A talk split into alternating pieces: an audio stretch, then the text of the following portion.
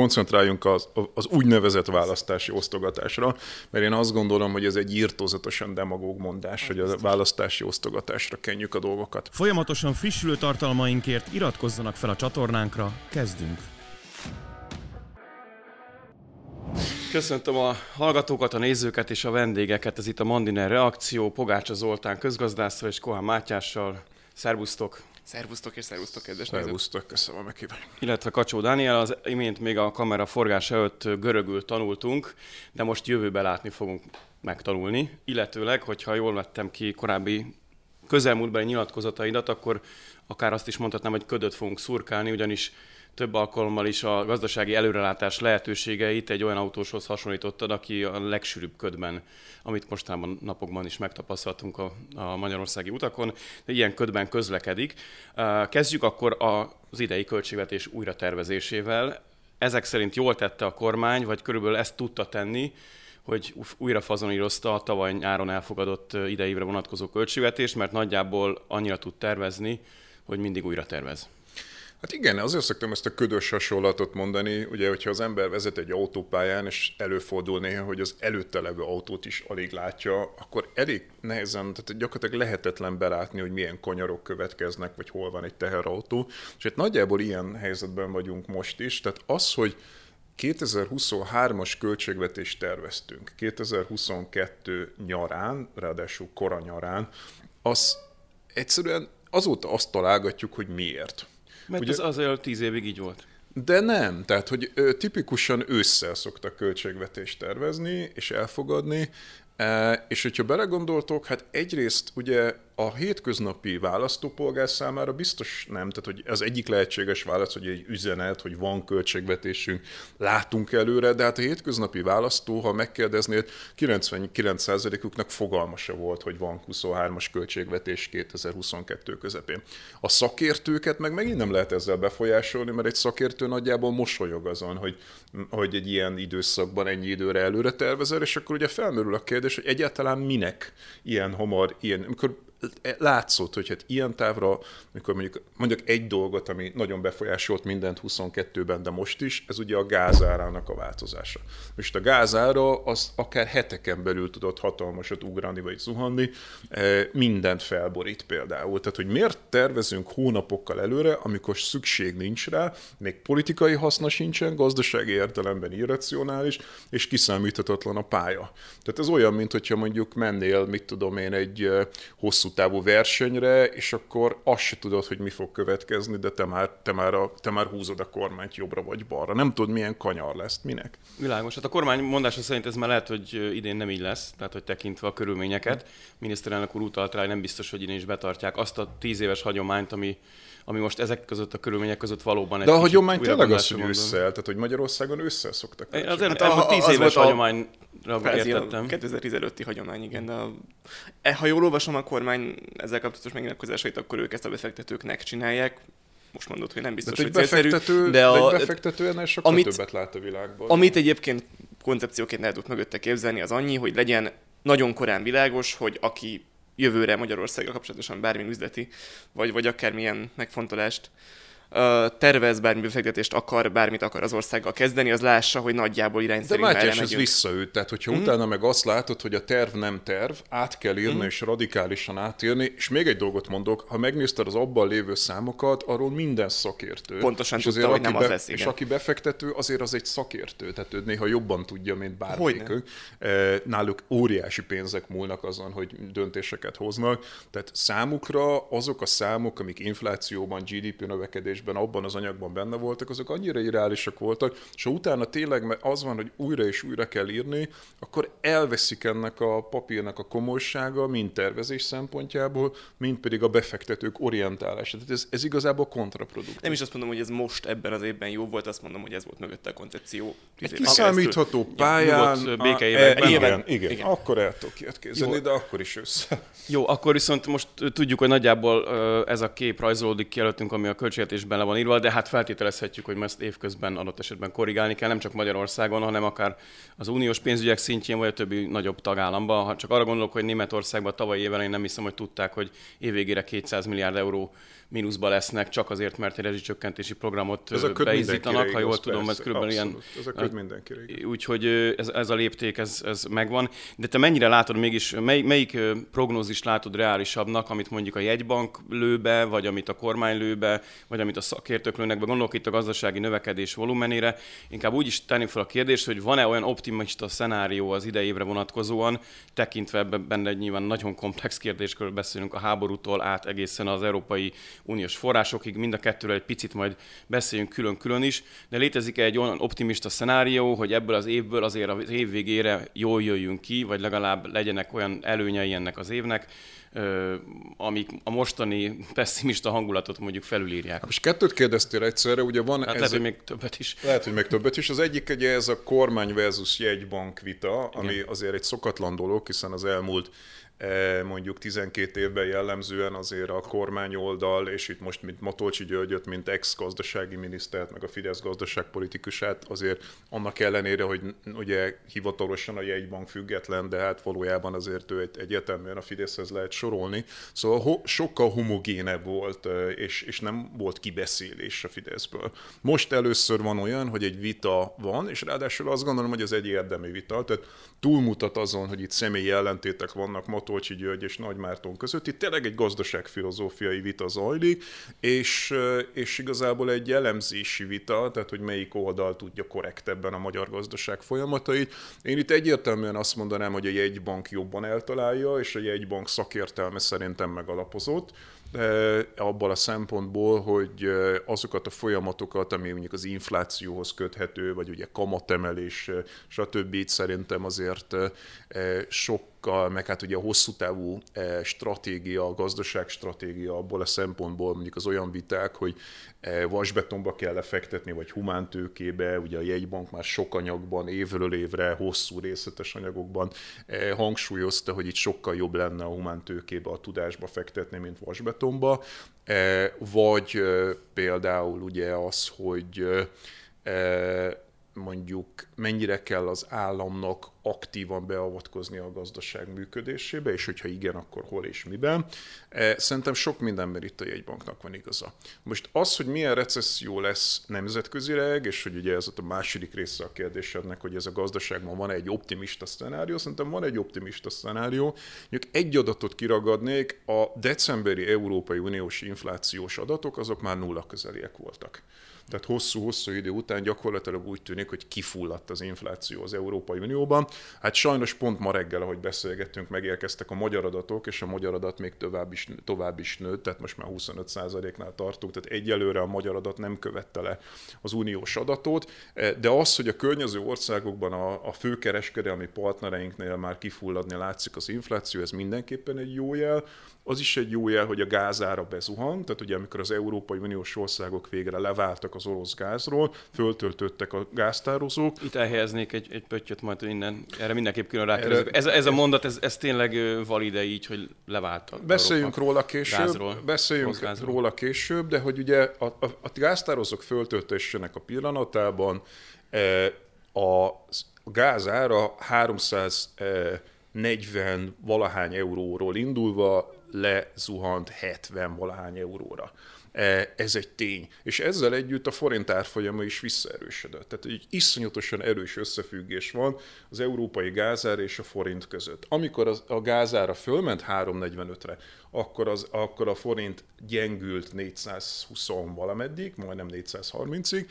Amikor a gázára visszakorrigált hetvenre, akkor a forint visszaerősödött négyszázhúszról háromszázkilencvenhat környékére. És közben érkezett a hír az uniós források valamilyen szintű megegyezésére. Az uniós forrásoknak szerintem nincs különösebb jelentőség. Az uniós források ügye az szerintem messze-messze túl van kalibrálva ahhoz képest, amekkora tétel az uniós forrás. Egy dolgot mondok, hogy a magyar valutatartalék rendkívül alacsony. Tehát az alapproblémánk az kettős. Az egyik az, hogy nagyon magas volt a gázára, a másik az, hogy nagyon alacsony volt a, a magyar valutatartalék. Ugye egy dolgot mondok ennek az alátámasztására, a cseh jegybank annyit költött a cseh, mint a teljes val, mint, mint cseh valuta vásárlására és ezzel szinten tartására, mint a teljes magyar valuta tartalék. Ez mutatja, hogy nagyon alacsony volt a magyar valuta tartalék. Ezt miért is kezdtem el mondani? Mert hogy a, a gázár és a forint árfolyam ja, ja igen, tehát hogy ugye azt mondtad, hogy az Európai Uniós támogatások. És az Európai Uniós támogatások azok gyakorlatilag ennek a magyar valuta tartaléknak, tehát hogy ez nem úgy jön az Európai Uniós támogatás, hogy ezt úgy egy az egyben odaadják neked hat-hét évre, hanem azt évről évre adják, és egyetlen egy évben, ha minden jól megy, ha mindent elfogadna Brüsszel, akkor is körülbelül a tizede ennek az egyébként is nagyon alacsony magyar valuta tartaléknak. Ez, ez nem egy jelentős tétel. Ez egy ellenzéki politikai mondást is egy kicsit zárójelbe tesz, miszerint, hogyha az Unió nem adna pénzt, akkor Magyarország gazdasága lehasalna. Én ezzel teljesen egyetértek. Nem igaz az, hogy a, a, az Európai Uniós pénzek ebből a szempontból megmentenének minket. Igen. Uh-huh. Tehát én azt gondolom, az, az uniós pénzek nagy tétel abból a szempontból, hogy mondjuk három egész öt százaléka a magyar gé dé pének befektetődik a magyar gazdaságba, ráadásul olyan dolgokra, amire a kormány nem akar költeni, tehát mondjuk humán erőforrás fejlesztés, környezeti zöld átállás fontos dolgokra, ebből a szempontból fontos, de hogy a, a, azt, a, azt a valutaválságot, amiben Magyarország ebben ezen a télen találja magát, az euróforint árfolyamot, az energiaimportot, ezt nem tudja megváltani az Európai Uniós támogatások rendszere, ez egy tévedés, ez egy aránytévedés. Szerintem. Nagyon sok minden bullet pointokat helyeztem itt a fejembe, remélem mindegyikre emlékszem. A magyar infláció oka és összetétele mindenképpen a, a tisztázás annak, hogy egyébként a valuta tartalékunk az hol képződik, és kik döntenek arról, hogy az legyen. Az, ez nagyon sok beszélgetésben elhangzik, de ö, egyébként ennek a gyökere szerintem egy átlag magyar állampolgár számára nem ismert, illetőleg ö, a kitettségünk. Ö, de most először, Matya, reagálj pár szóban ezekre, vagy pár mondatban, igen. vagy pár érvvel. Mert elhangzott. Azt gondolom, hogy nagyon abban teljesen igazad van abban, hogy a, hogy a gáz és a forint az, az, az szorosan együtt mozog, bár segített az elméleted igazolásában az, hogy véletlenül a Magyar Jegybank pont akkor csinált egy ballépést, amikor a gáz is nagyon magasan volt, meg pont akkor tért észhez, amikor a gáz is elkezdett esni. Ugye, hogy ha emlékszel, az augusztus-szeptemberi a gázár csúcsra, ugyanakkor volt az a... A kamatemelésre gondolsz? Hát a kamatemelés ö, megállításának a nyilvános bejelentésére. Én ezzel hát se jöttek egy... egyet, ne haragudj. Tehát én azt gondolom, hogy amikor ugye, mit csinálta a jegybank? Azt csinálta, hogy szépen lassan halad fölfelé a kamatemelésekkel. Először alacsonyabb, majd egyre markánsabb kamatemelésekkel. Mi, hogyan reagált erre az euróforint árfolyama? Először mondjuk négy napon belül olvadt el, majd utána három napon belül, majd napon belül olvadt el. Tehát ami egyre radikálisabb lépés. Mármint a bejelentés után. De nem is a bejelentés után. De várjátok, tehát gyakorlatilag, bocsánat, úgy mentünk fel tizenkét-tizenhárom százalékra, eh, majdnem, hogy nulláról, hogy gyakorlatilag iszonyatosan rövid időn belül elolvadt ezeknek a hatása. Tehát szerintem a jegybank tehetetlen volt a forint árfolyamának a menedzselésére, mert az alapvető oka a forint gyengülésének az nem monetáris politikai ok, az energiapolitikai ok. Tehát nincs még egy olyan ország, ami ennyire kitett lenne fosszilisek, fosszilisen belül gáz, gázon belül pedig Oroszország, és ennyire kicsi lenne a valuta tartaléka. Tehát van még a környékünkön pár ország, ami iszonyatosan kitett fosszilis gáz és e, e, e, e, Oroszország szempontjából, ezek a környező országok, a visegrádi országok nagyjából, de ő nekik sokkal magasabb volt a valuta tartalékuk. Ez a kettő együtt okozta a problémát.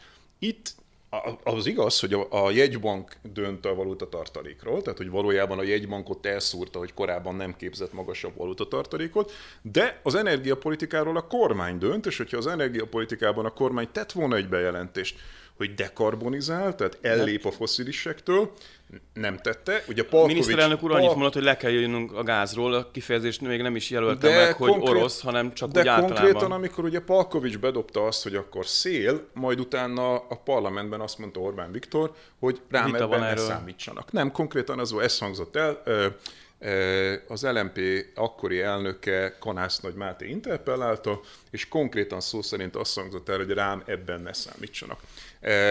És hogy nem, nincs dekarbonizáció, és nincs leszállás az orosz gázról, ez, ez a kormánynak a, az oldala. É, bocsánat, és akkor eljutunk tizenkét-tizenháromig, és akkor tényleg van egy ilyen fura kommunikáció, amikor azt mondja Matolcsy György, hogy évszámban, hanem százalékban. Százalékban, tehát tizenkettő-tizenhárom százalékra emelkedik a kamat, alapkamat, és akkor tényleg azt mondja Matolcsy György, hogy le kell állni a kamatemeléssel.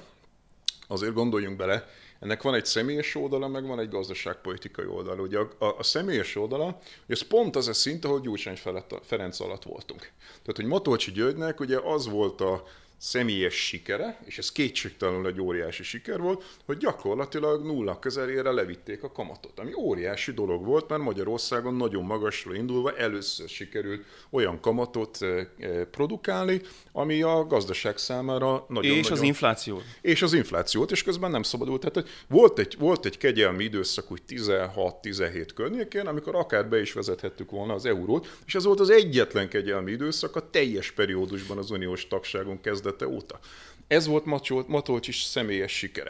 Na most innen visszamenni oda, ahol a Gyurcsány alatt voltunk kamatszintben, az nyilván neki személyesen is fájt. De nem csak ez van benne a történetben, hanem ugye ne felejtsük el, hogy ugyanez a kamatszint a másik oldalon a vállalati hitelezést is megdrágítja. Tehát, hogy ha emelgetem a kamatokat, de nincs hatása az árfolyamra. Nem tudom az inflációt megállítani vele, tehát ez volt a két deklarációja a jegybanknak, infláció és az euróforint. Egyikre se tudok hatni. Emelgetem a kamatszintet, közben drágítom a vállalati hitelezést, az nem jó. Tehát én azt gondolom, tudom, hogy ez egy, ez nem, ez egy nagyon, nagyon nem elterjedt vagy népszerű nézet, de azt gondolom, hogy ott Matolcsinak igaza volt, ott le kellett volna állni a kamatemeléssel. De ez egy dolog, de hogy ez... leáll és bejelenti azt, hogy le, na, ez le, ez, ez, innen ez, eddig is ne tovább, én, mert ez egy, ez egy mozgástércsökkentés. Hát nem fejeztem be a mondatot, pontosan de egyébként... A probléma szerint, tehát csak azt akarom mondani, ugye a, a, az üzleti sajtóban ez úgy terjedt el, hogy Matolcsy mondott butasságot, és utána meglépték hmm. a korrekt lépést, ezért nem kellett volna ezt bejelenteni. Én meg pont az ellentétét gondolom. Én azt gondolom, hogy Matolcsinak volt igaza, és akkor rontották el, amikor utána még fölhúzták az, a kamatszintet tizenháromról tizennyolcra. Miért mondom ezt? Azért mondom ezt, mert tizennyolc az irdatlanul magas szint, az, az, az, az mondom, sokkal magasabb, mint a, sokkal magasabb, mint a Gyurcsány alatt volt. Ez egy nagyon-nagyon problémásan magas szint. Hogy tud, mi történt? Ezzel vissza kellett volna erősödnie a forintnak gyakorlatilag négyszáz alá, de nem erősödött vissza, gyakorlatilag négyszázhat és négyszáztizenöt között ingadozott, azzal együtt, hogy közben zuhant a gázára. Tehát gondoljatok bele, hogy ha nem zuhant volna a gázára, ezzel a tizennyolc százalékos szinten nem szinten maradt volna a forint, hanem gyakorlatilag továbbra is verte volna a négyszázharmincöt négyszáznegyvenet. Megint csak nem volt igazán erős hatása a kamatemelésnek. Tehát úgy vitték fel négyszáztizennyolcra, vagy úgy, úgy vitték fel tizennyolcra a kamatszintet, hogy gyakorlatilag nem tudták négyszáz alá visszahozni vele. Mikor jött le négyszáz alá for, a for, az euróforint? Akkor, amikor a gázár száz alá beesett és hétszáz alá. A Celsius fok pedig tíz fölé tendál decemberben, ami azt jelenti, hogy enyhe telünk van egyenlő. Előre, de abszolút. itt, itt uh, folytasd, Matyi, aztán utána is. Pár dolgot azért azt mondjak, tehát, hogy mondom, nagyképben ez az összefüggés szerintem jó, csak ott egy olyan probléma van, hogy a, de te is pontosan tudod nyilván nálam meg sokkal jobban is, hogy az árfolyamnak nem csak a fundamentális tényezője létezik. Ugye a gázár összefüggés az alapvetően úgy jön létre, hogy magas a gázár, fölborul ettől a, a, a, az export-import aránya, és ennek következtében gyengül a forint. De van, van ennek egy nem fundamentális, egy, egy kvázi hangulati, vagy befektetői hangulati tényezője is, és a kamatemelés, erre azt hiszem, hogy vitatkoztunk is a Facebook oldaladon, Magyarországon nem azért kell kamatemelés, mert, mert reálgazdaságilag most éppen úgy kéne az inflációt csökkenteni, hogy, hogy, hogy a, a kamatok megemelésével ösztönözzük a a megtakarítást, hanem azért kell kamatot emelni, hogy nehogy durva kamathátrányba kerüljünk, márhogy befektetők szempontjából nehogy durván sokkal kockázatosabb, vagy kevésbé megérős legyen a magyar eszközök vásárlása, mint például jó, az amerikai államkötvényeké. Tehát ez egy kényszer, ez nem jó, de ez egy kényszer. Értem, de az, hogy mennyire vagy kockázatos, ez két tényezőből áll össze, tehát egyrészt a, a kamat, a másrészt viszont az, hogy milyen fundamentumaid vannak. Az igazán jó lépés az lett volna kettő dolog. Egyrészt sokkal magasabb eh, valutatartalékot. Na, na ebben ebbe nagyon egyetértünk, ezt aláhúzom háromszor, hogy ez volna a, a megoldás. Mielőtt elindul a válság. Másrészt diverzifikálni az energiapolitikánkat. Tehát, hogy tizenöt évvel ezelőtt, húsz évvel ezelőtt, harminc évvel ezelőtt megléptük volna a dekarbonizációt. Ha Magyarországon az épületek nem katasztrofális állapotban lennének, hanem szuperre le lennének szigetelve, ha Magyarországon kihasználtuk volna, hogy van termálkapacitásunk és hőszivattyúkkal fűtenénk az épületeinket, ha lenne szolár és pé vé a tetőinken, ha engednénk a szél- szélenergiát, akkor Magyarország sokkal függetlenebb lett volna a jelentős részét az energi- energiaigényünknek, e, igazából tudnánk hazai forrásból fedezni, ez hazai munkahelyeket teremtene, energiafüggetlenséget adna a családoknak, köztük a legszegényebbeknek is, akik most éppen szeméttel fűtenek, Tehát Magyarországon tömegesen szeméttel fűtenek az emberek. Ha ezeknek az embereknek jól leszigetelt házuk lenne, és, és, és, és energiaönállóságuk lenne, és az országnak is energiaönállós, akkor már egész más helyzetben lennénk. Csak ha nem lenne háború, mondasz egy távolatos lenne olcsó orosz gáz. És, és mi még most igazából arról beszélgetünk, hogy ott abban a pillanatban, ebben a magyar energetikai helyzetben, ebben a, ez, ebben a helyzetben Matolcsy jó dolgot csinálta, vagy nem? harminc-negyven éve ez a hamis dihotómia határozza meg a magyar gazdaságpolitikát. Mindig az a mondás, hogy hát igen, hosszabb távon igazatok van nektek, bugyuta, naív, zöld hülyéknek, de rövid távon kezelni kell. Semmiért nem akartam mondani. Tudom, tudom, kicsit karikírozom a dolgot, kicsit karikírozom a dolgot, de higgyétek el, harminc-negyven éve ez megy Magyarországon, hogy majd hosszabb távon csinálunk hosszú távú gondolkodást, de most rövid távon ilyen válság van, éppen politikai gazdasági átmenet van, Bokros csomag van, Gyurcsányféle gazdasági összeomlás van, mindig van valami, amit háború. Most, háború, mo- most kell kezelni, és akkor majd hosszú táv... Nem, ez nem így megy. Az úgy megy, hogy ezeket, pont ezeket kell felhasználni arra, hogy megcsinálj lépéseket. Tehát az energiapolitikára soha annyian nem figyeltek, mint kétezer-huszonkettőben. Most kellett volna ezt arra felhasználni, hogy akkor egy nagyon radikális zöld átállást végrehajtani Magyarországon, mert az emberek sokkal könnyebben elfogadták volna, hogy energiafüggetlenségre van szükségünk, amikor a magyar energiaárak is fölmentek az egekbe. Ezt, kihasznál... ezt kihasználatlanul hagyni, ez olyan, mint egy üres kapuban nem belőni egy gólt. De, tehát mondom, ebben mindig igazad van, csak az aktuális helyzetben viszont még abban az egy-két hónapban, amíg a jegybanknak ezzel valamivel kell kezdenie kell de valamit. Mátyás, ebben nem lehet azt mondani, ez, hogy ezt a, ezt a fegyveremet lehet eszem. Mátyás, hogyha akkor ha, ha, ha, ha akkor a kormányzat tesz egy bejelentést, uh-huh. hogy dekarbonizálunk. De hát ez a bejelentés, bocsánat, de az figyelj, ez a fundamentum nem hangzott el? Nem, nem. nem. Tehát, tehát amikor azt tudsz olyan, kormány, tudsz olyan programot, fele, ami radikális, fele, ami radikál, nem. Tovább, tudod fele mi nukleáris, fele tudod, mi, megújuló, tudod, az mi nem dekarbonizáció? Nem, a nukleáris nem. Az egyáltalán. Az nem karbon. Paks három zajlott. Nem, a dekarbonizáció alatt én azt értem, hogy fenntartható energiaforrások. A nukleáris energia, bár tudom, hogy az Európai Unió éppen nomenklatúrájában a lobby hatására azt elfogadta ennek, de valójában a nukleáris energia mindenki tudja, hogy nem egy fenntartható energia. Fenntartható energia alatt tényleg azokat éltem, amik tényleg fenntartható. De létezik olyan ö, ideális ország mondjuk valahol a világon, akár a következő ötven évben, ahol se nukleáris energia, se fosszilis energia, csak megújuló, és az ellátja az, és az, az, az, az magát, ugye az ipart és a, a, és, és a lakosság igényét is kielégíti. Ezt a vitát is lefolytathatjuk, de akkor ez nem egy ötven perces podcast lesz, hanem egy három órás. Akkor viszont hadd térjek vissza, elvágva egy kicsit, mint a Gordius csomót itt a jegybank körüli dolgokat. Volt egy a mondásod, hogy az európai kontinens gyorsabban, meglepő módon levált az orosz gázról. Ezt mire alapozod, és majd kérlek, Matyi, tényleg mondd el te is, mert szerintem tudom, te nem így gondolod. Ebben hát szinte biztos erre nagyon vagyok. Szép grafikonok vannak. Ugye az orosz gáz, a teljes Európai Uniós gáz ellátásnak a körülbelül harmadát adta még az év elején. Ez gyakorlatilag az év végére oda csökkent, hogy csak ez a közép-európai térség vásárolt gázt a vezetékes rendszeren keresztül, azon kívül gyakorlatilag a, a többi része az Európai Uniónak az, az leállt az orosz gázvásárlásokkal, és a szankciók következtében jövőre nem is fog vásárolni gázt. Tehát erre azt gondolom, hogy elmondhatjuk, hogy nagyságrendileg leállt az Európai Unió, mondom ezzel a kis közép-európai térség kívül a, a, az orosz gáz. Tehát ebben bennem az is, hogy az Európai Unió nagyobb tagállamainak a gáztározói, azok jelenleg azért, ahol korábban is volt vásárlás, orosz gázzal vannak most feltöltve. Persze, így állt.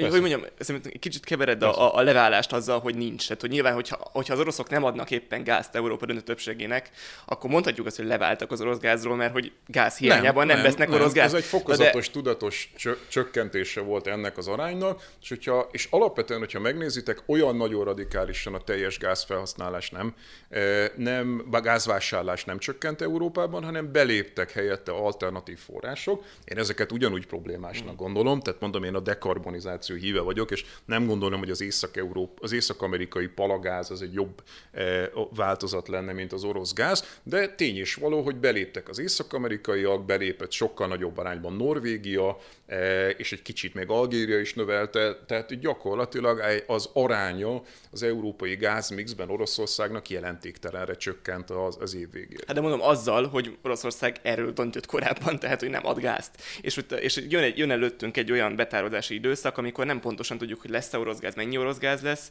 és most olyan szempontból persze lehet, hogy leválós lesz a következő év is, hogy, hogyha komplet Nyugat-Európa nem kap semmilyen formában a Jámálon, vagy az ukrán transzporton. Ez egy deklarált cél. Tehát, a... hogy te mondhatod azt, hogy az oroszok nem adnak, én ebben egyáltalán nem vagyok biztos egyébként, de hogy, az, de hogy Nyugat-Európa deklarálta, hogy nem akar. És, és mondjam, nem Nyugat-Európa, gyakorlatilag Magyarországon, Szlovákián, Csehországon és Ausztrián kívül mindenki az Európai Unióban deklarálta, hogy ő nem vásárol. Jó, csak akkor jövő évi betárolás az szerinted hogyan fog sikerülni orosz gáz? Én, én nem vagyok energiapolitikai szakértő, én nem tudom megmondani, hogy ez hogyan fog hát sikerülni. Akkor nem mondhatjuk, hogy leváltunk, hogyha nem tudjuk, hogy a következő év gáztározóját hogyan fogjuk feltölteni. Én annyit mondtam, hogy ennek az év végére ez gyakorlatilag megtörtént. Az, hogy, hogy mi fog történni huszonháromban, ezt nem tudom előre megmondani, erre hívjatok egy energiapolitikai szakértőt, de az a tény, hogy a, a, a, a harmadáról gyakorlatilag jelentéktelenre csökkent az orosz gáz aránya a gázfás, az egy tény. Csak ez nem leválás, hanem sok. Én, én inkább úgy értékelem. Ez egy tudatos ha politika. Leváltunk, tehát, hogy ha leváltunk, mondjam, akkor, akkor meg vagyunk Unió... nélküle. A jövő évben meg nem tudjuk, hogy pontosan ezt, hogyan leszünk. De azt sem tudjuk, hogy nincs, nem vagyunk meg nélküle. Én nem vagyok biztos benne, hmm. hogy nem vagyunk meg nélküle. Mondjuk Közép-Európa tekintetében se vagy ebbe biztos? Tehát... Közép-Európa továbbra is vásárolja az orosz gáz. Igen. Tehát, hogy ez egy más tészta. De azt Igen. mondom, hogy az Európai Uniós egészét tekintve én nem vagyok biztos benne, hogy nem fogjuk tudni huszonháromban végigcsinálni. Lehet, hogy igazad lesz, lehet, hogy szükségünk lesz rá, lehet, hogy nem. Én nem vagyok gáz, én nem vagyok energiapolitikai szakértő, mondom, ahhoz kell hívni valakit, aki ezzel foglalkozik. De a, a, a egyelőre a, a, a hosszú távú árak nem azt sugallják, tehát hogyha ez tényleg egy óriás probléma lenne, akkor azt gondolom, hogy a, a, a gáz futures árak abban ennek tükröződnie kéne, és nem úgy tűnik, hogy itt nagyon aggódnának a gáz a középtávú, vagy hogy mondjam, fél éves, egy éves gázárak tekintetében nem tükröződik az árfolyamban, hogy olyan nagy lenne az aggodalom. Az a vicces nekem ebben a, ebben a hetven euró környéki gázárban, hogy most, most úgy van hetven euró környéki, azaz a tíz év alatt megszokott húsznak a, a négyszerese, ötszöröse gázár, hogy nincsen kereslet. Engem ez azért nem egy egészséges gázpiacra emlékeztet, hogy kereslet nélkül tudjuk. Négyszeres az ára megszokott. Ezért mondom, hogy nem tudjuk, mert ha megnézzük, ja. azt, megnézzük azt, hogy mi történt ezeken az energiapiacokon a kétezer-huszonkettes évben, akkor azt látjuk, hogy ez egy nem jól működő piac mm. volt, tehát túlságosan kevés szereplő egy-egy nagy vásárlás vagy eladás hatalmasakat dobott az árfolyamon, tehát ez nagyon-nagyon messze van a tökéletes piactól, ez egy irtózatosan tökéletlen piac. Ezzel együtt azt gondolom, hogyha nagyon mély aggodalom lenne a tekintetben, hogy Európa tudja magát gázzal ellátni, akkor valahol, ha nem is pontosan, tehát mondjuk nem azt mondom, hogy most azon vitázzunk, hogy most akkor hetvenhat vagy hetvenhét euró, de hogy nagyságrendileg nem ott tartunk, mm. hogy mondjuk háromszáznegyvenöt euró lenne a, a, a fél éves, egy éves árfolyama a gáznak, ahol mondjuk az év közepén tartottunk. Ez azért nekem azt jelzi, hogy annyira mély aggodalom nincsen, mint ami volt közvetlenül az orosz invázió után. Legyen úgy. Legyen így, legyünk optimisták minden tekintetben. Ö, ö, Biztonságpolitikai szakértőt is fogunk még hívni, úgyhogy azt nem kérdezem meg, hogy mikor lesz vége a háborúnak, de összességében te hogyan értékeled, nyilván ez sokszor ötven percet el tudnánk erről beszélgetni, de ha már ilyen nemzetközi léptékekben vagyunk, hogy az európai gazdaság, mert itt nagyon sok minden történt az elmúlt néhány évben, akár a Covid utáni eladósodottság, ezek a különböző újraindítási programok, Uh, aztán ugye itt a háború, a háború hatása, a szankciók uh, vitatható hatása, ugye erről is nagy viták vannak. Tehát összességében milyen állapotban van az európai gazdaság, és akkor még egy sztereotípiát hadd hozzak be, ami inkább egy ilyen politikai mondás, hogy az Egyesült Államok és Kína, uh, hogyha csak az önérdeküket nézzük, az ő gazdasági potenciáljukat nézzük, az sokkal kevésbé sínli meg ezt a háborús időszakot, mint mondjuk az európai gazdaság, és ez nem függetleníthető el attól a deklarált irányvonaltól, amit mondjuk e tekintetben az európai vezetők, vagy közösen, vagy részben közösen kidolgoztak. Tehát mit jósolsz európai gazdaság szempontjából? Ami pedig eladósodott... nem függetleníthető attól, hogy Oroszország megtámadta. Hát hogy persze, persze, persze, hogyne, sőt. Nyilván, akkor a... ezt a részét rövidre zárhatjuk, tehát hogy ha nem támadta volna meg Oroszország Ukrajnát, akkor az Európai Uniónak nem kellett volna lépni. De gondolod, hogy nem ez lett volna mozgástér abban, hogy hogyan lépünk? Tehát gondolod, én, nekem van ebben egy tézisem, hogy igazából az ukrajnai... Akkor fordítsuk meg ezt a beszélgetést, te mit csináltál volna, hogyha... Én azt csináltam volna egyébként viszonylag egyszerűen, tehát hogyha én most Amerika vagyok, én nem a magyar álláspontot nézem ebből a szempontból, vagy, vagy hogyha az Európai Unió vagyok, akkor én csinálok fegyverszállítást, adott esetben akár mm. még sokat is, de nem csinálok szankciót. De miért? Hát azért, mert azt a rengeteg uh, sikert, amit az ukrán hadsereg elért, elért az elmúlt néhány hónapban, azt alapvetően fegyverszállításnak köszönhetően érte el, és az egyetlen szankció, aminek értelme volt háborús szempontból, az a technológiai szankció. De az, hogy az olajpiacot mi hogyan barmoljuk szét a saját magunk számára, meg hogy, meg, hogy az energetikai uh, rendszereket hogyan függetlenítjük Oroszországtól, ennek az én szempontomból háborús relevanciája nem volt. Tehát a háborús relevanciája nem volt, de, de akkor, mi, akkor, akkor, minimum azt tudod, akkor minimum azt tudod elmondani, hogy olyan nagyon-nagyon nem ártott. Tehát, hogy mondjam, ma reggel kérdezte tőlem egy újságíró, hogy ha összehasonlítjuk Oroszországot az Európai Unióval, ki mennyire sínylette meg ezt az évet? Hát.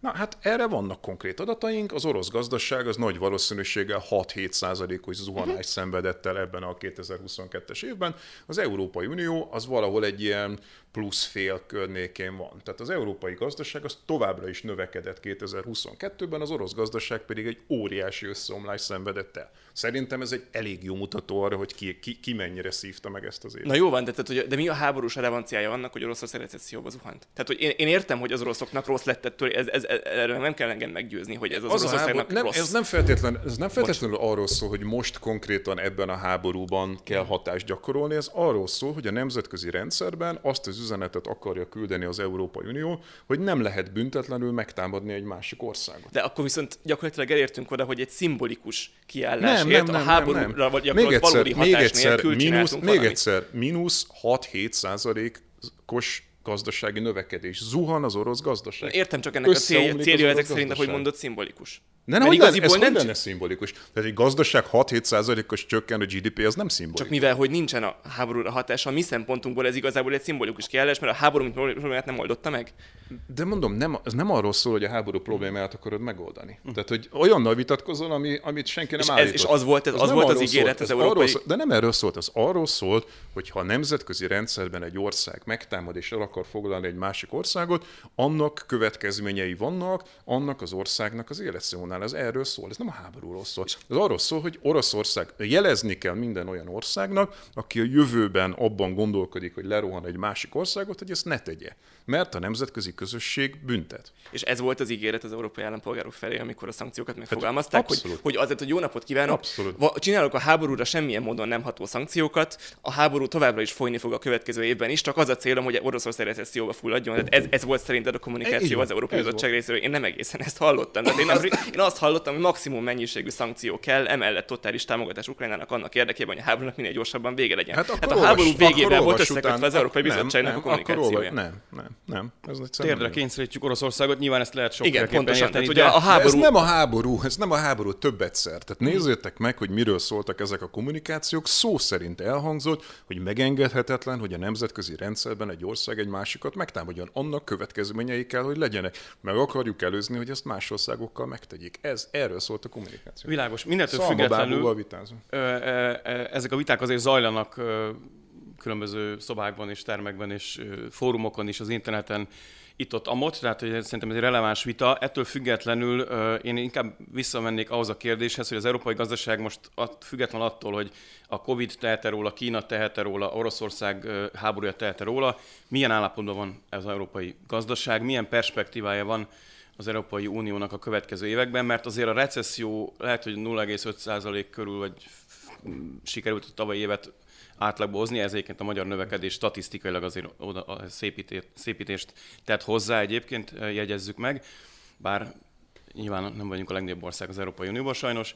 Ettől függetlenül ö, látszik egy olyan kényszerhelyzet, amiben viták övezik azt is, hogy most független a szankcióktól, hogy, hogy az eladósodottság adott esetben és egyéb körülmények nem biztos, hogy hosszú távon segítik majd mondjuk a német ipart. Hát figyelj, és a gé dé péről már beszéltünk, meg, a gé dé péről már beszéltünk, beszéljünk a legfontosabb mutatóról a kétezer-huszonkettes-huszonhármas évben, ugye ez nyilvánvalóan az infláció. Uh-huh. Az infláció tekintetében ott vagyunk, hogy mondjuk az Európai Uniós átlaginfláció, tehát mondjuk a legalacsonyabb az nagyjából úgy Spanyolországban olyan hat-hét százalék volt, annál kisebben senki nem úszta meg. A legtetején mi vagyunk, tehát az a huszonöt százalékos mutató, amit, amit most produkáltunk, az, az a legmagasabb. És gondolom, hát a Baltikumban... benne van már a benzinársapka lejtel. Persze, ez attól van, igen. Kétségtelen, de, de huszonöt százalékos volt a, a magyar inflációs adat.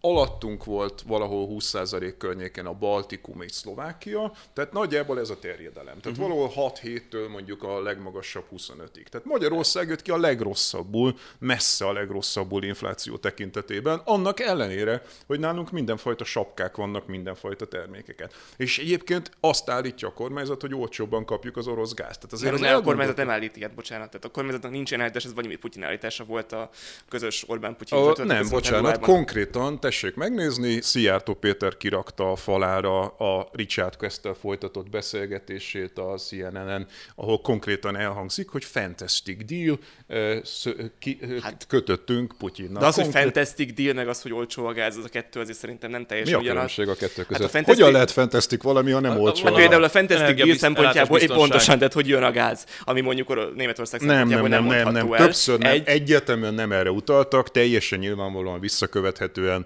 E, e, e, bárki egy Google kereséssel megtalálja, konkrétan az volt a mondás, hogy jó áron kapjuk a gázt. Hát de, de érted, de az nem, az nem azt jelenti, hogy olcsóbban a té té ef-nél, tehát hogy a jó ár.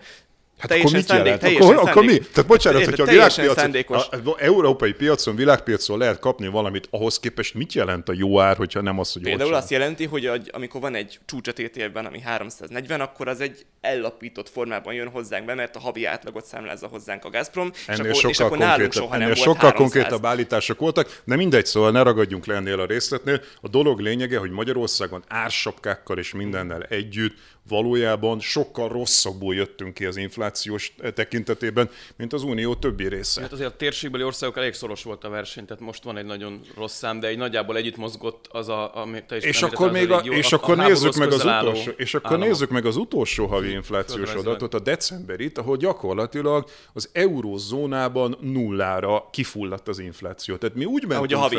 Tehát, a havi, tehát a havi infláció, mi úgy mentünk fel huszonötre, hogy közben gyakorlatilag az eurózónában nullára csökkent az infláció. De ezt akkor egy három százalékkal hasonlítod össze a, mit tudom én, a, a nullát, tehát hogy az eurózónában nulla volt, a havi infláció nálunk meg három százalék, tehát azért ezt így tegyük rendbe, hogy mi, nem a huszonöt százalék versus nulla. De fölfelé mentünk. Persze, világos, igen, mondani, igen, világos, még persze. Az utolsó hónapban persze. Is fölfelé mentünk, igen. Amiközben az Európai Unióban bezuhant, a csúcsot, az Euró, euróban bezuhant a gyakorlatilag az, a, a, majdnem, hogy megszűnt. Erről mindenképp beszéljünk külön, ha már szóba hoztad az inflációt, nyilvánvalóan, hiszen az egyik legfontosabb tényezőről beszélünk, pláne úgy, hogy a lakosság számára, ha csak a következő hónapokat tekintjük, akkor talán a legkruciálisabb kérdés, hogy számukra ez, hogyan jelenik meg ez a válság. Volt olyan mondásod neked, és nem vagy ezzel egyedül, hogy a magyar infláció, különösen az élelmiszerár infláció, amit a legrosszabb ilyen tekintetben is a legfájóbb, az nem teljesen érthető és világos, hogy miért ekkora, miközben egyébként még azok a termelők és vállalkozások, amelyek előállítják ezeket a termékeket, még korábban ö, jobb áron jutottak hozzá energiához, és stb. Hmm. az ehhez szükséges eszközökhöz, kvázi nem indokolja semmi ezt a számot, illetőleg van ennek nyilván egy nemzetközi lába, ami most nyilván változhat majd, de hogy van egy ilyen hatvan-hetven százalékos arány az egész magyar inflációs számban, talán ezt még hónapokkal ezelőtt mondtad, ami a nemzetközi behatás, és van egy maradék, ami a magyar rész, és erre vonatkozóan nagy kérdőjel van bennem is, és szerintem sokunkban, hogy ez... Akkor szedjük elemeire ezt a dolgot, tehát ugye a magyar átlagos infláció, tehát a teljes inflációs mutatónk az úgy, ugye szépen lassan kúszott fölfelé, most eljutottunk a huszonötre. De az élelmiszerinfláció az negyvenhárom-negyvennégy százalék volt, tehát majdnem, hogy a duplája ennek. Tehát amiatt a megmagyarázandó, az egyrészt az, hogy az teljes magyar inflációs mutatóhoz képest hogy lehetett duplája az élelmiszer, másrészt, hogyha mondjuk az Európai Unió egészét nézzük, akkor az élelmiszerinfláció mondjuk olyan, szintén olyan húsz környékén volt, tehát ennek is a duplája, tehát azt is magyarázni kell, hogy miért volt Magyarországon messze kiemelkedően a legmagasabb az élelmiszerinfláció. És azt gondolom, hogy bizonyos része megmagyarázható, tehát mondjuk ugye vannak olyan dolgok, ami mindenkire hatott. Tehát általában a világban volt egy élelmiszerinfláció, hát hogyha megy fel az energia, az érthető, hiszen a modern mezőgazdaság az rettentően gázintenzív, műtrágyagyártás gyakorlatilag megszűnt Európában, importáltuk Törökországból, Egyiptomból a műtrágyát, tehát ez rendkívül drága, de ez mindenkire hatott, tehát ez nem különlegesen, nem magyarázza Magyarország kiemelkedő mutatóját, mert ez mindenkire hatott. Ami a magyar mutatót sokkal erősebben rontja, az ugye az euróforint árfolyamot, tehát minden, uh-huh. amit importálni kellett, az rettentően drágult az euróforint árfolyam miatt. Ami a magyar mutatót még nagyon magyarázza, az az adóemelések, tehát amikor a költségvetés gyakorlatilag tropára ment április környéken, utána ugye kisker adóemelés és egy csomó más adó. Robin Hood, eh, extra profit, stb. Extra profit adó, tehát az adóemelések szintén dobtak rajta. Ez valamennyit megmagyaráz, de azt nem, hogy mitől lesz a duplája, mert közben azt se felejtsük el, hogy ugye amikor a magyar mezőgazdaság működik, akkor a magyar bérek azok harmada, negyede a nyugat-európai béreknek. Tehát, hogy és itt van egy óriási is jó volt egy időben. Az energiaköltség jobb. Is alacsonyabb. Jobb, vagy az energiaköltség. Tehát, hogy ha egy olcsóbb energiával, ja, és az adók sokkal alacsonyabbak. Hmm. Tehát Magyarországon a társasági nyereségadó az kvázi ilyen offshore szintet kezd el kapirgálni a kilenc százalékra, miközben mondjuk Németországban, Franciaországban harminc százalék körüli társasági nyereségadó van. De ezek a körülmények, amik, amiket említesz, az árszintet magyaráz, nem inflációt, nem? Tehát, hogy alapvetően az, hogy Magyarországon az Európai Unió más országaihoz képest az élelmiszer ár, nem az infláció, hanem az ár milyen. Én azt mondom, hogy a, a magyar mezőgazdaság működésének a problémáit tíz-tizenöt-húsz éve nem tudjuk magyarázni. Ja, jó, Tehát okay. nem csak az a problémánk, hogy most miért volt dupla Aha. akkor a magyar mezőgazdaságban az élelmiszer árinfláció, hanem azt se tudjuk megmagyarázni, hogy miért van évtizedek óta Magyarországon szlovák tej, lengyel tej, dán csirke, kínai fokhagyma, hogy jöhet, ki, hogy jöhet ki azt, hogy Dániában, ahol négyszer akkora mondjuk a, a, a, a bér, drágább az energia, jóval drágább az energia, sokkal magasabbak az adók, és mégis ki tudnak gazdálkodni olyan csirkét, amit Magyarországra el lehet hozni. És akkor ezt megkérdezem agrárközgazdászoktól, akkor mindenfajta ilyen anekdóták mm. kezdenek el keringeni, hogy megveszik a magyar tejet, kiviszik Olaszországba, visszahozzák. Ez nem szekkerületi magyarázat, persze. És akkor elkezdem, jó, akkor, akkor szeretnék erre konkrét példát, milyen mennyiségben, hol veszik meg, tényleg kiviszik-e, vagy csak mm. papíron, mennyire veszik meg, mennyit rak rá az olasz a kormány, hogy ez megérje, miért nem tudja a magyar kormány is, hogyan összeférhető ez a közös mezőgazdasági politikával, és itt megáll a tudomány. Azt hiszem, itt de... lesz egyébként a kutyaállás, nem a közös mezőgazdasági politikában, hogy van egy szerepmegosztás. De, de én, ne, én nem vagyok biztos benne, hogy ezek között... a sztorik, ezek nem mm. úgy terjednek, hogy egyszer valaki elmesélt valamit, amiről így hallott, majd utána mindenki adja tovább, Igen. de konkrétan senki ilyet nem látott, csak mindenki meséli, mert hallotta valahol, mm. hogy ilyenek vannak, mert amikor konkrétan megkérdezett, hogy ki csinálja, milyen mennyiségben, tényleg kiviszik-e, milyen áron, hogy működik ez, én még soha semmilyen, jelentkezzen agrárközgazdászak, ezt le tudja vezetni nekem papíron példákkal, konkrétumokkal, mert én ebben még soha Várjuk nem... Várjuk a kommentekbe, de mindezek alapján a hatékonytalansága az agráriumnak és az egyéb körülmények. Bennem a gonosz kisember megszólal. Nem lehet, hogy itt valakik nyerészkedni akarnak, mondván infláció van, ezt mindenre meg lehet magyarázni, és akkor is árat emelek, amikor igazából ezt nem indokolja semmi, mert tartalékolni akarok, most szedem meg magam, ki tudja, mi lesz jövőre. Ez a, hogy mondjam, ez a vállalkozói virtus bejön el. Hát itt két dolog is van, és erre ezt... két dolog jut eszembe. Az egyik az, hogy maguk a mezőgazdasági cégek ezt mondják, tehát ők azt mondják, hogy túlságosan alacsonyak voltak a magyar élelmiszerárak, és muszáj volt emelni. Profit ez elmaradás. Szerintem, de szerintem tételesen nem igaz. Tehát, hogy az, hogy a magyar mezőgazdas, magyar élelmiszerárak hol voltak nemzetközileg, tehát vegyük már a következőt. A magyar bérek azok kb. A harmada, negyede a nyugat-európai béreknek hosszú-hosszú idő óta. Ehhez képest a magyar árak körülbelül olyan nyolcvan élelmiszerárak nyolcvan-kilencven százaléka volt az Európai Uniós átlagnak hosszú idő óta. Ez most oda emelkedett, hogy konkrétan Berlinben vagy Rómában olcsóbb bevásárolni, mint Magyarországon. Én Bécsben járok rendszeresen. Zürichben és Londonban azért, nem. Én, azért, én, Ausztriában akkor, nem. Tehát figyelj, Sopronban, nem. Sopront ismerjük mind a ketten, igen, tömegesen járnak át a magyarok Ausztriába vásárolni, élelmiszert vásárolni. Én hetente kétszer járok Bécsbe, és tudom az árszintet, mert néha én is hozok onnan ezt, aztán azt mondtam, hogy nincsen réberkéze. Soproni nézőinket kérdezik. Bécs még mindig érezhetően drágább. Bécsi nézőinket rengeteg példát tudok neked mondani arra, hogy bizony élelmiszer szupermarketekben mm. rengeteg olyan alapvető terméket, amit megveszel, tele van posztolva mm. az internet. Hát, jó, ne a trapistát nézzük. Nem csak a mást. trapistát, nem, nem, nem. Teljesen alapvető termékek tésztában például. A tészta igaz. Egy csomó mindenben Igen. olcsóbb ma már. A tészta igaz. Na most de visszatérve, visszatérve tehát az első, tehát hogy azt gondolom, hogy ez nem volt igaz. Tehát a big picture az mégiscsak az, hogy amikor azt, mondta a magyar, azt mondja a magyar élelmiszeripar, hogy túlságosan alacsonyak voltak az árak, mihez képest? Tehát nyolcvan-kilencven százalékán voltunk. Ezek nem ilyen anekdóták, mm. hogy most akkor ki, ki kit ismer, hanem ezek konkrét statisztikák, A magyar élelmiszerárak nyolcvan-kilencven százalékról most fölemelkedtek nagyjából az uniós átlag közelébe vagy fölé.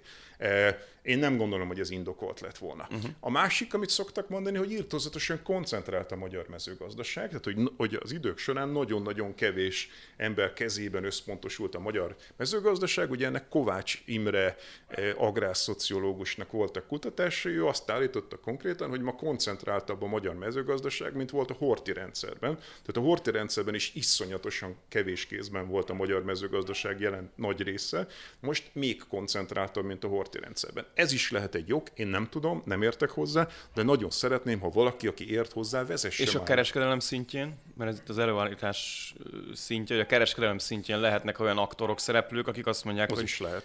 Tehát, hogy... Simán lehet, nem tudom. Nem tudom. Mert érdemes lenne megnézni, tehát ha én a kormány lennék, engem nagyon-nagyon érdekel. Akkor az Európai Uniótól a kormány, valamit össze fogunk hozni még ma. Uh, még egy uh, kérdés motoszkál bennem. Uh, uh, az úgynevezett osztogatás. Uh, mert hogy Bot Péter Ákos, uh, Bokros Lajos, fölírtam őket külön, de lehet, hogy mások is ide kívánkoznának a sorba. Azt mondják, hogy a jelenlegi bajainknak, a magyar gazdaság ennapokban tapasztalható bajainak vagy kihívásainak nem azok az okai, amikről mondjuk a kormány beszél, vagy akár Pogácsa Zoltán beszél, hanem az, hogy az év elején bizony nyugdíjemelés, adókedvezmény, huszonöt év alattiak adókedvezmény és hasonló címszó alatt, egyébként teszem hozzá február előtt, tehát a háborúra azért talán senki nem számított a cé i á-n kívül, tehát hogy azért ebben van egy olyan faktor, hogy ezt, ezt ne, ne, ne tegyük a kiszámítható következmények sorába. Tehát, hogy azelőtt kiáramlott egy nagy adag pénz a magyar társadalomba a Covid-járvány utáni visszapattanás jegyében, nyilván ezt az ellenzék választási osztogatásként apostrofálta. Mindenesetre most a közgazdászok többen arról beszélnek, hogy ha ez nem történik meg, akkor most nem lenne se az infláció ekkora, és sorolhatnánk, a bajaink nem lennének ekkorák, ezt nem kellett volna megtenni, sőt, el kéne törölni a rezsicsökkentés is, ez már kifejezetten Bokros Lajos, hiszen ha nem érezzük a piaci hatásokat, akkor nem tudunk felelős állampolgárok lenni. Szóval rezsicsökkentés ügyét azt választjuk, válasszuk le erről, mert az az ásapka rezsicsökkentés, ez egy külön történet, de koncentráljunk az, az úgynevezett választási osztogatásra, mert én azt gondolom, hogy ez egy irtózatosan demagóg mondás, hogy a választási osztogatásra kenjük a dolgokat. Miért? A két legnagyobb tétele ennek az úgynevezett választási osztogatásnak, ez ugye a két kulcsos adó visszavezetése volt, amit Fidesz oldalon úgy hívnak általában, hogy es zé á visszatérítés, de hogy ez valójában egy két kulcsos adó. Uh-huh. Tehát, hogy itt lássuk be, az történt, hogy a tizenegyben bevezetett egy kulcsos adó megbukott, ugyanis óriási lukakat vágott a költségvetésbe, tehát évről évre ötszáz milliárdos lukat vágott a de magyar. Helyette van huszonöt százalékos áfa, ami azért ezt kompenzálja. Ami egy irtózatosan nagy probléma, tehát az egyik legnagyobb problémája a magyar gazdaságnak, hogy nagyon, drá, nagyon magas az áfa. De szerintem nem, nem nehéz elcsalni, de mindegy. Mindegy, nem menjünk megint bele ebbe az utcába, hanem ugye az a, tehát, hogy a legnagyobb tétel az ugye ez a, én úgy nevezem két kulcsos adót, ti nevezzétek úgy, hogy es zé á visszatérítés. Ez volt az a legnagyobb tétel. A második legnagyobb tétel, ez meg ugye a tizenharmadik havi nyugdíj. Na most én azt gondolom, hogy egyik sem volt megspórolható. Tehát ezeknek uh-huh. a közg- liberális közgazdászoknak az állítása az az, hogy ezek megspórolhatók, sőt, megspórolandók lettek volna. Most megpróbálom... Meg, hogy túlkeresetet csináltak, azt hiszem, hogy ez meg, volt hogy túlkeresetet a... csináltak. A túlkereset egyszerűen nem látszik az adatokban, uh-huh. tehát hogy ez egyszerűen nincs benne az adatokban. Tessék megnézni a kiskereskedelmi forgalmat, eh, ott egyetlen egy dologban volt ugrás, ez a benzin volt, tehát hogy a benzin ársapka az kontraproduktív volt, mert megemelte a benzin keresletet, de az egyéb más termékekben nem volt jelentős ugrás. Zárójel bezárva. De ugye miért nem lehetett megsporolni ezt a két tételt? Ugye az egyik az a két kulcsos adó. Na most a kormány csinált végre egy két kulcsos adót, tök jó.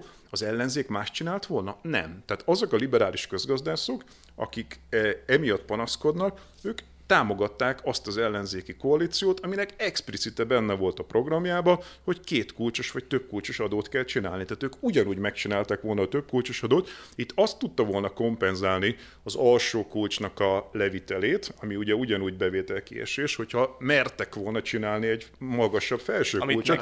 De nem mertek, de nem mertek, igen. De sem Málkizai Péter nem akarta, aki azért egy piaci fundamentalista.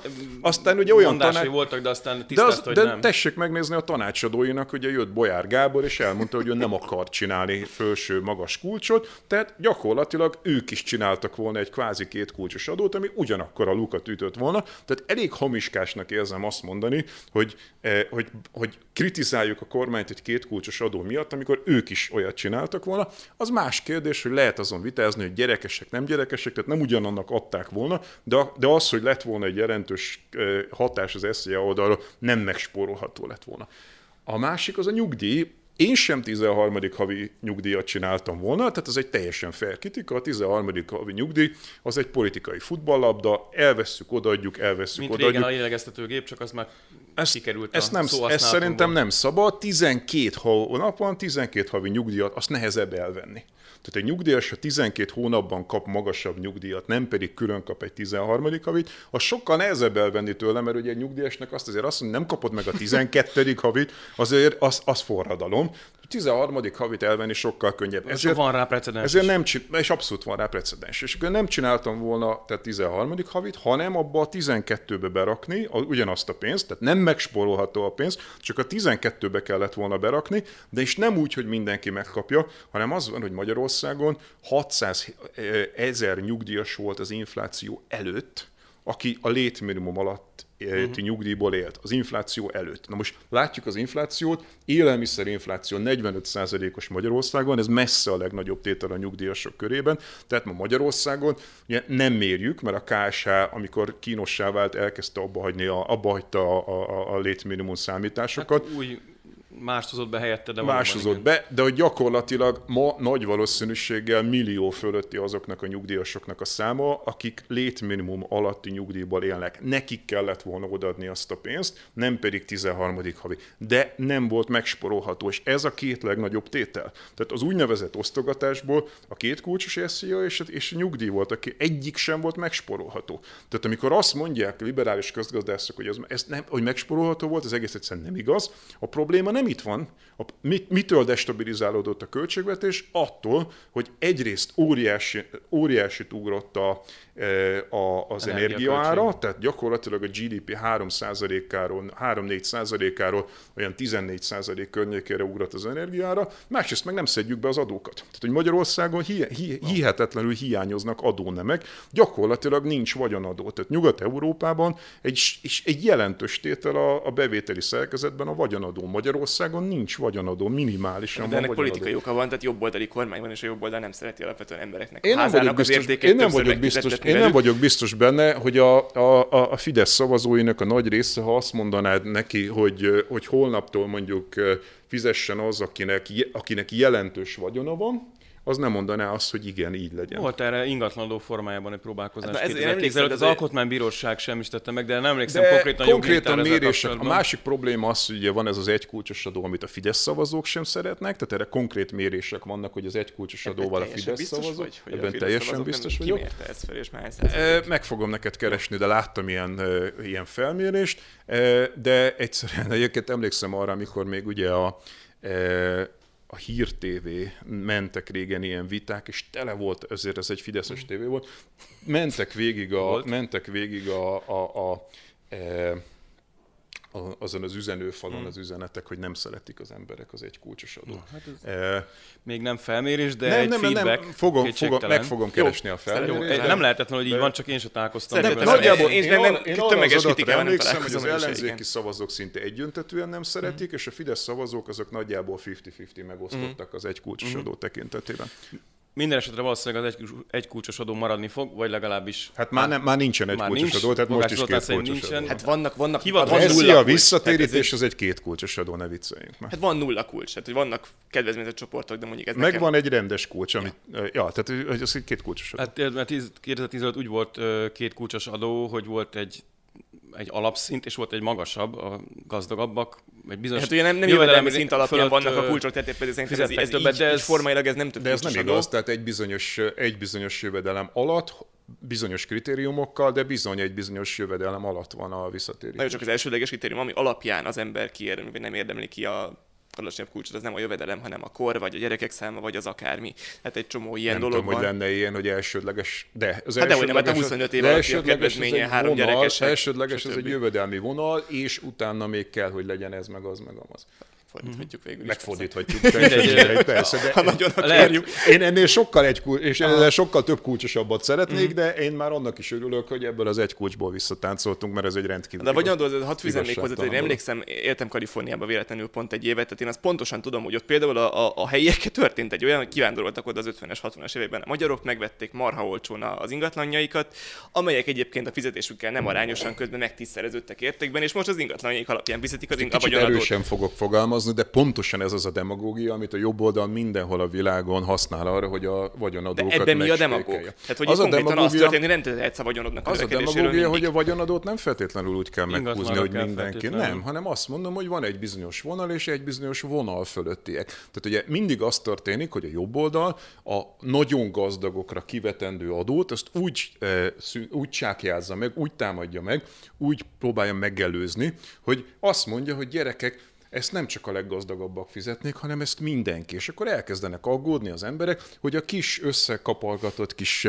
lakásuk után, meg a kis vagyonok után is majd biztos kell fizetni. Nem. A vagyonadó az úgy lenne, hogy egy bizonyos vonal fölött. Tehát a ténylegesen gazdagokra vonatkozna ez a vagyonadó. Egy csomó országban ilyen a vagyonadó, és mindenhol a világon a jobb oldal ezt a demagógiát szokta. De ezt hol húznád meg? Tehát, hogy mert ugye az, az egészben ez izgalmas, hogy van egy csomó ilyen furcsa határeset, hogy mit tudom én, egy második kerületben ötven éve élő nyugdíjas, akinek a lakás megvásárlása idején az egy tanácsi lakás volt, vagy akármi volt, és a, vázi, nem, a, nem a jelenlegi második kerületi bérszínvonallal van a nyugdíja vonalban, viszont van egy több, több mint száz millió forint hát értékű lakása. Hol lenne a vonal? Először is szükség lenne Magyarországon egy vagyonklaszterre. Tehát kezdjük azzal, hogy Magyarországon fogalmunk hmm. sincsen, hogy kinek mennyi a vagyona, mert nincsen vagyonösszeírás. Nyugat-Európában, de még az Egyesült Államokban is van vagyoni regiszter, és pontosan hmm. tudjuk mindenkiről, hogy mennyi vagyona van. Thomas Piketty francia közgazdász azért tudta megcsinálni az ő munkáit, a híressé vált könyveit, mert Angliában, Franciaországban és Nagy-Britanniában, ahol ő kutatott, ez a vagyoni regiszter százötven évre visszamenőleg rendelkezésre áll. Magyarországon a rendszerváltás óta soha senki nem vezette a vagyoni nyilvántartást, ezért nem tudjuk, hogy kinek mennyi vagyona van. Simán lehet, csinálunk egy vagyoni összeírást, és azt mondjuk, ahogy nyugaton mindenhol ez a helyzet, hogy a felső három jövedelmi, vagyoni tized fog, fog vagyonadót fizetni. Pont ők azok, akik leginkább képesek vagyon menekíteni is. Hát ez ezzel a, a problémával mindenki szembe találja persze magát, ezért kell a globális minimáladó például, uh, hogy ne menekítsenek. Társasági adóra, most a vagyonadóval keverjük egy társasági nem, adót, de igen. Nem, ezt most nem konkrétan erre mondtam, ja. de hogy pont érten az ilyen menekítéseket aha. lehet megelőzni azzal, hogyha mondjuk beregisztráljuk. Bármely adó, globális vagyonadó, egyébként több értelme van, mint globális társasági adó. De, de, de hogy mondjam, hogyha ez egy valódi probléma lenne, hogy mondjuk emiatt ne lehetne vagyoni katasztert csinálni, vagy vagyoni összeírás, akkor mondjuk a nyugati világ nem csinálná ezt. Hidd el, hogy megoldják ezt a problémát, mi is meg tudnánk. Muszáj oldani. Vagyok rövidre zárni, mert hogy ez valószínűleg nem a következő évek legfontosabb kérdései közé tartozik, de még az is lehet, hogy, hogy igen. Az biztos, hogy a mi százötven évünk az máshogy alakult, mint a nyugat-európai országoké, az elmúlt százötven év. Viszont ezt a vitát nem tudjuk folytatni, mert lejárt az időnk, legközelebb folytatjuk. Nagyon örülök, hogy itt voltál, itt voltatok. Nagyon köszönjük a figyelmet, és szerintem volt egy-két gondolatébresztő, talán nem is egy-kettő felvetés, illetőleg vitapont, amit mentén majd tovább mehetünk, és a kedves nézők, hallgatók is megtehetik ezt, olvassanak utána ezeknek az ügyeknek, és alakítsák ki a véleményüket ízlésük és tudásuk szerint. Köszönjük szépen, köszönöm még egyszer, boldog új évet! Köszönöm szépen. Ha tetszett a videónk, iratkozzanak fel a csatornánkra, és kövessék a Mandinert minden lehetséges fórumon.